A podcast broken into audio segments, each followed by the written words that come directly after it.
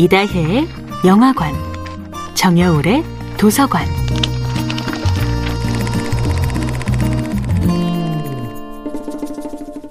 안녕하세요. 여러분과 아름답고 풍요로운 책 이야기를 함께하고 있는 작가 정여울입니다.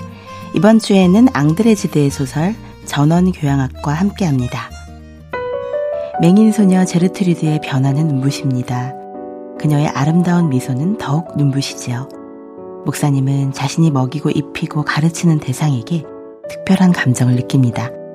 물론 자기 인격의 완성을 향해 전진하는 강인한 구도자의 길을 버리진 않겠죠.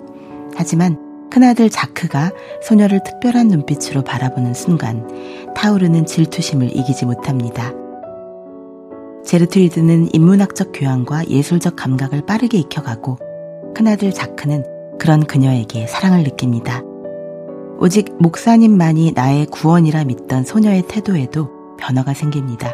그녀는 알아차립니다. 그녀는 목사님의 아들 자크를 만나면서 목사님이 보여주지 않으려는 세상의 이면을 조금씩 알아가기 시작합니다. 자크는 목사님처럼 무언가를 가르치려 하지 않고 다만 조용히 보여주려 합니다. 세상이 얼마나 아름다운지를, 세상이 얼마나 끝없는 신비로 가득 차 있는지를, 목사님은 큰아들 자크와 제르트리드 사이에 애정어린 교감이 이루어지는 것을 목격하고 고통스러워합니다.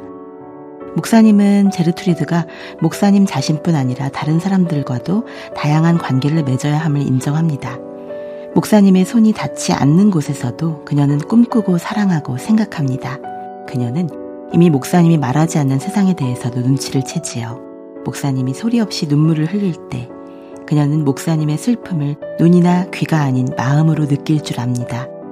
목사님과 함께 오케스트라 공연에 다녀온 그녀는 감격에 겨워 꿈을 꾸기 시작합니다. 귀로 들을 때 이렇게 아름답다면 눈으로 볼 수 있다면 더욱 아름답지 않을까요? 목사님은 아이의 환상을 깨고 싶지 않습니다. 그 음악 속의 세상은 너무나 아름답단다. 하지만 눈을 뜨면 추악한 현실을 피할 수 없지. 그 음악 속의 세상은 죄도 악도 없는 세상, 죽음조차 없는 완전한 세상이니까요. 눈을 뜨면 그렇지 않다고 이야기합니다. 어쩌면 목사님은 소녀가 진실의 눈뜨기를 원치 않는지도 모릅니다. 그녀가 계속 죄도 없고 죽음도 없는 세계에서 순수하게 살아가기를 바라는 것이 아닐까요? 목사님은 큰아들 자크와 제르트리드가 사랑에 빠지는 것을 어떻게든 막아보려 합니다. 정여울의 도서관이었습니다.